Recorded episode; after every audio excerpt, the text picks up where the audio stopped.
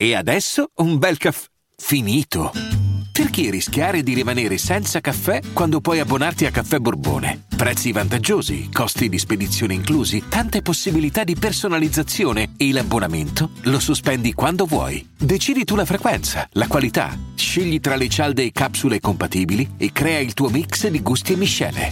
Mai più senza caffè con l'abbonamento Caffè Borbone. Tutte le info su caffèborbone.com.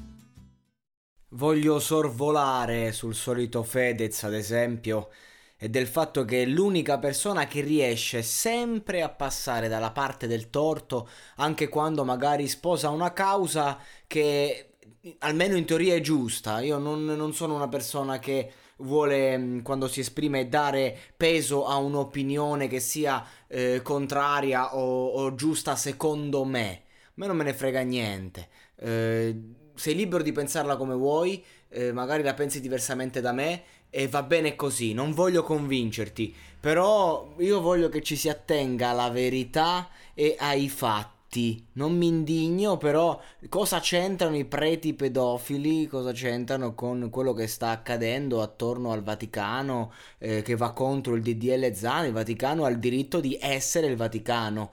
Io sono d'accordo non sono d'accordo, non è importante. Se fossi nel Vaticano, cosa dovrei dire? Quella roba lì una, se, se, uno sceglie di far parte di quel mondo, ovviamente non può essere d'accordo col DDL Zan, punto.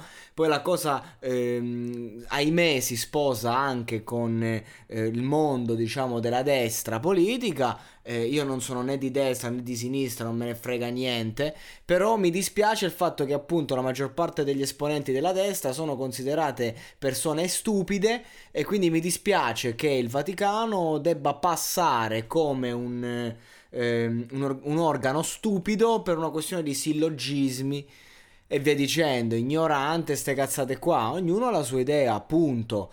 Ora, il discorso vero e proprio però è la UEFA non permette che lo stadio si tinga dei colori arcobaleno. Anche qui io non ci vedo niente di male. E non perché sono contro i gay, tutt'altro. Sono a favore proprio per questo. Basta ghettizzarli. Basta continuare a fare tutta sta roba. Come se dobbiamo. come se fossero una, una specie a rischio di estinzione. I gay si sanno difendere benissimo da soli, hanno il loro mondo, hanno il loro universo, eh, i loro pride, eh, sono tantissimi che cazzo gliene frega loro di tutta sta roba, onestamente? Chi è che si espone? I personaggi pubblici che devono farsi vedere perché gli conviene. Perché io sfido le persone a dire queste cose 30 anni fa, però quando, quando, la situazione omosessualità aveva bisogno di supporto e lì non conveniva. Oggi, se io dicessi al microfono viva il mondo omosessuale, eh, tingiamo di arcobaleno tutto quanto, mentre parlo non vedete, non vedete la mia faccia ma sono color arcobaleno, sarebbe facile, tutti mi direbbero bravo, grande, viva, tu numero uno, i miei, i miei ascolti crescerebbero, ma non è quello il discorso, basta fa sempre questi discorsi del cazzo, io no, non riesco riesco proprio a capire perché bisogna stare sempre a, a ghettizzare e a mettere il mondo omosessuale come se fosse come se, come se, fossero degli incompetenti che non sanno difendersi. Poi anche il discorso di DL Zan dare aggravanti a chi picchia un omosessuale. Quindi se io picchio una persona perché lo definisco uno stupido quattro occhi, prendo proprio il, l'emblema del bullismo becero dei film americani, no, no, non va bene, cioè ti posso pestare, no? no? Ovviamente so che non è così, non, sto, non voglio fare il populista, però io credo che l'aggravante si debba ehm, segnalare, si debba calcolare a seconda del danno che ti faccio, cioè io ti faccio 40 giorni di prognosi d'ospedale, ti ho picchiato brutalmente, beh, vado condannato in maniera eh, po- pesante, ehm, al di là del motivo, anche perché voglio farvi riflettere su una cosa, se io attacco un omosessuale fisicamente, lo, cioè, commetto una violenza nei suoi confronti perché appunto lo prendo in giro e do del frocio di merda, ad esempio, e ehm,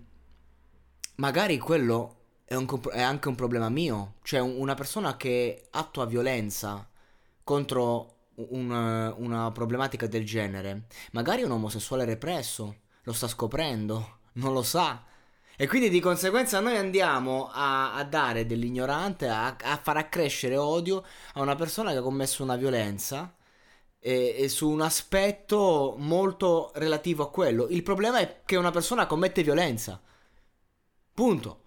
Basta, non c'è altro da aggiungere. E basta questo discorso, cioè lo sport, lo sport, lasciate stare lo sport. Ma mai come quest'anno c'è stato un problema continuo, è il problema della Coca-Cola. Gli sponsor ci sono sempre stati, lasciate stare gli sponsor. È il problema dello stadio arcobaleno, lasciate perdere, perché bisogna tingere, cioè, ma facciamo queste belle coreografie senza stare a, a fare colori politici o di, di, di, di, esibizionismo di sto cazzo. È l'inchino sul razzismo. Ragazzi, ragazzi, e ci mettiamo la fascia contro la violenza sulle donne, il trucco sulla guancia. E, ma l'inchino è esagerato. Cioè, io personalmente contro il razzismo assolutamente. Solo amore, siamo tutti uguali, assolutamente. Sono uno di quelli che veramente appena vede una persona che ha bisogno di colore, gli dico non mi dare niente a questi immigrati, io do dall'1 ai 3 euro al giorno volentieri mi fermo sempre a parlare, ad ascoltare i loro problemi, le storie di questi personaggi che vengono da certe realtà sono storie pazzesche, tutto abbiamo da imparare da queste persone, dalla loro umiltà, dal, dobbiamo integrarli. Credo che gli extracomunitari stiano aiutando a rialzare l'economia. Ho un grande rispetto soprattutto per gente come gli albanesi che per anni sono stati attaccati. Oggi non li attacca più nessuno perché eh, gran parte dell'economia italiana si regge sul loro lavoro, fanno quei lavori che noi non vogliamo fare e stanno sempre pieni di soldi, sudati, meritati, fanno già l'economia.